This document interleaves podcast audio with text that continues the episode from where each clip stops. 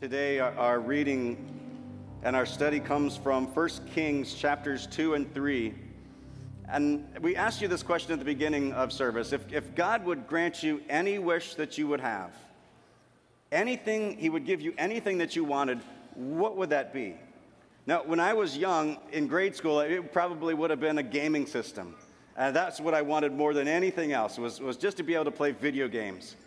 Now, as a parent, I would ask for God to, to grow my daughter up to be strong and healthy and to have a faith that just overflowed.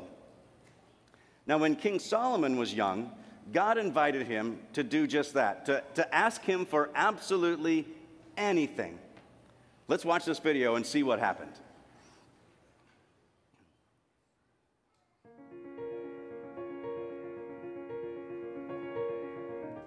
David was the king of Israel for many years. His son Solomon was going to be king after him. Before King David died, he gave Solomon some instructions. Be strong and brave, Solomon, David said. Obey God, and you will be successful. God will keep his promise that every king of Israel will come from our family. When David died, Solomon became the king of Israel. One night, God appeared to Solomon in a dream. God said, Solomon, Ask for anything that you want, and I will give it to you. A king might have asked to live a long life or to have lots of riches. Solomon could have asked God to give him victory over all his enemies, but Solomon did not ask to be rich or to have a long life. Solomon wanted to be a good king, so he asked for something even better.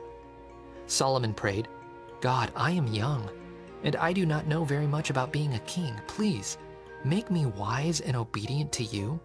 Help me know the difference between right and wrong. Help me lead your people well. God was happy with Solomon's request. God said, I will give you wisdom. In fact, I will make you more wise and understanding than anyone who has ever lived.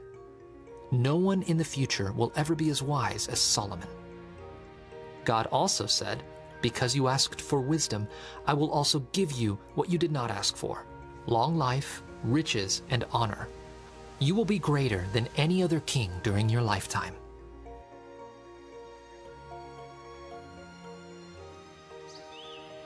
Then Solomon woke up. He praised God and offered sacrifices to worship him.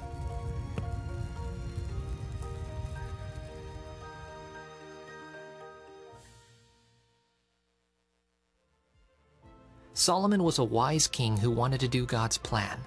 Solomon wasn't perfect, but God had a plan to give his people a greater and wiser king, his son, Jesus. Jesus completely trusted God. Jesus surrendered his own life to die on the cross for our sin.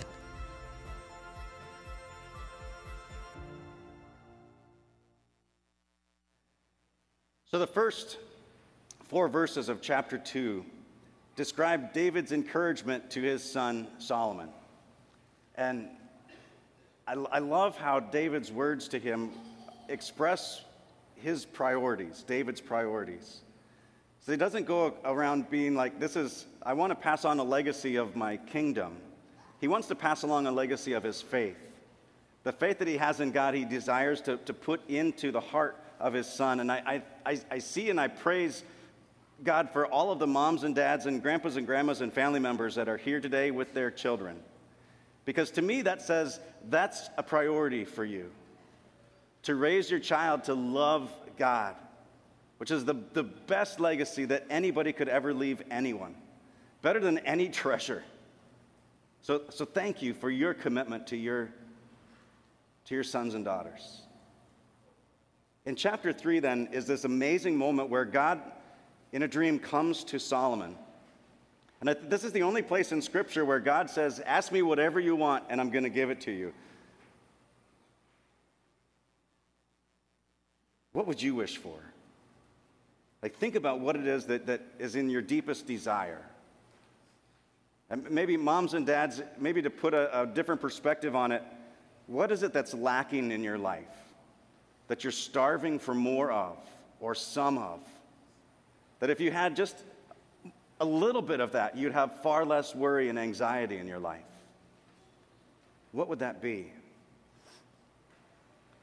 And Solomon he does something a bit unusual. He doesn't ask for anything of, of worldly value, he asks for wisdom. But not even just wisdom for himself, he asks for wisdom so that he can be a blessing to the people under his rule, so that other people will be blessed. It's a selfless request. And he, he does way better than me because my request would probably be completely selfish. And he says, Lord, I want wisdom so that I can govern your people well.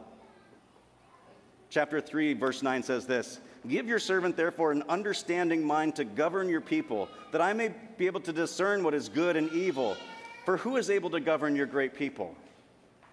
Solomon's not asking for himself, but to benefit others.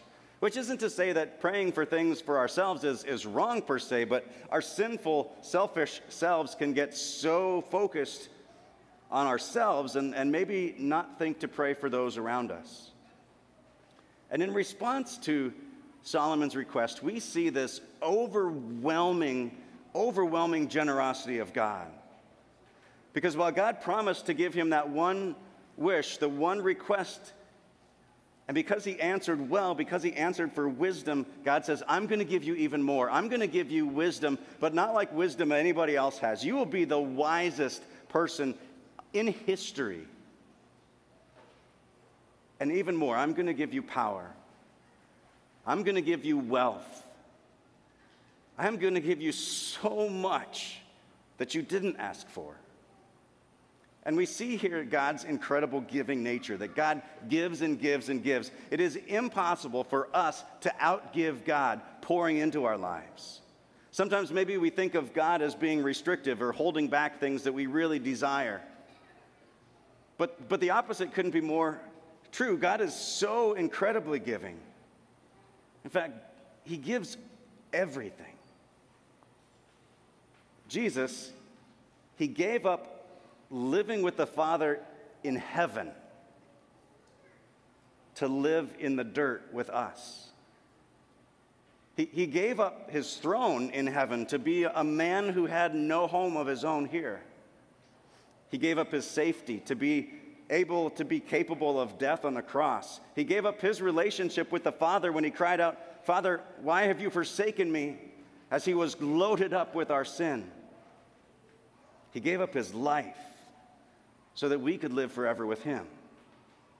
See, God gives more than we could ever ask for. Sometimes it's difficult to see that, though, if we're just living in the moment. we just see where we are right here and right now. We, and maybe miss the bigger picture of things. We don't see what's ahead, that, that what God might be doing on a greater level. I learned this past week that most people, when driving a car, they look about three to four seconds ahead of them, which just comes to about a couple hundred feet, which isn't a lot of space. It's really a, a tiny bubble. In reality, drivers should be looking 12 seconds ahead to be able to see what, what lights are happening, signals up in front of them, what, what, where people are braking, where people might be coming into an intersection, to be prepared and ready, to have a bigger picture. As Christians, we can have a bigger picture when we keep in mind of Jesus and eternity that He has waiting for us. To have a greater understanding of what God is doing in our lives, to really trust that promise that even when bad things are happening, God promises to use all things to the good of those who love Him. That if you are currently in the middle of a struggle and a, and a place of wanting, God wants you to know it's okay. There is a plan in place. This difficulty that you're experiencing isn't a surprise to me. I'm using it to bring you good. And when you see this bigger picture that we're destined for, the, the kingdom of God, the world put right, puts things in perspective.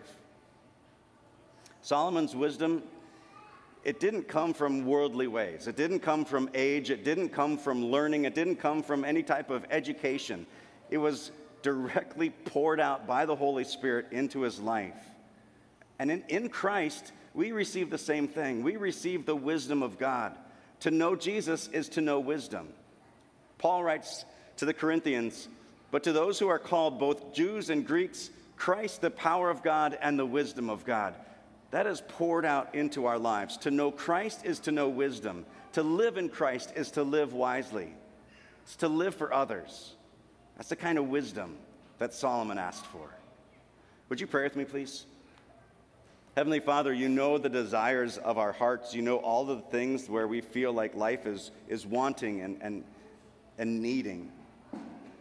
God, we pray for not riches, not, not power, not prestige. We pray for wisdom, that you would fill us with your wisdom to be able to discern through difficult circumstances what is your will and give us courage to carry that out. God, I praise you for all the moms and the dads and the family members who are present here this morning. I pray that you fill them with your Holy Spirit and your wisdom, that they may govern their homes wisely, that they would raise their children in you. God, we pray all of this in Jesus' name. Amen.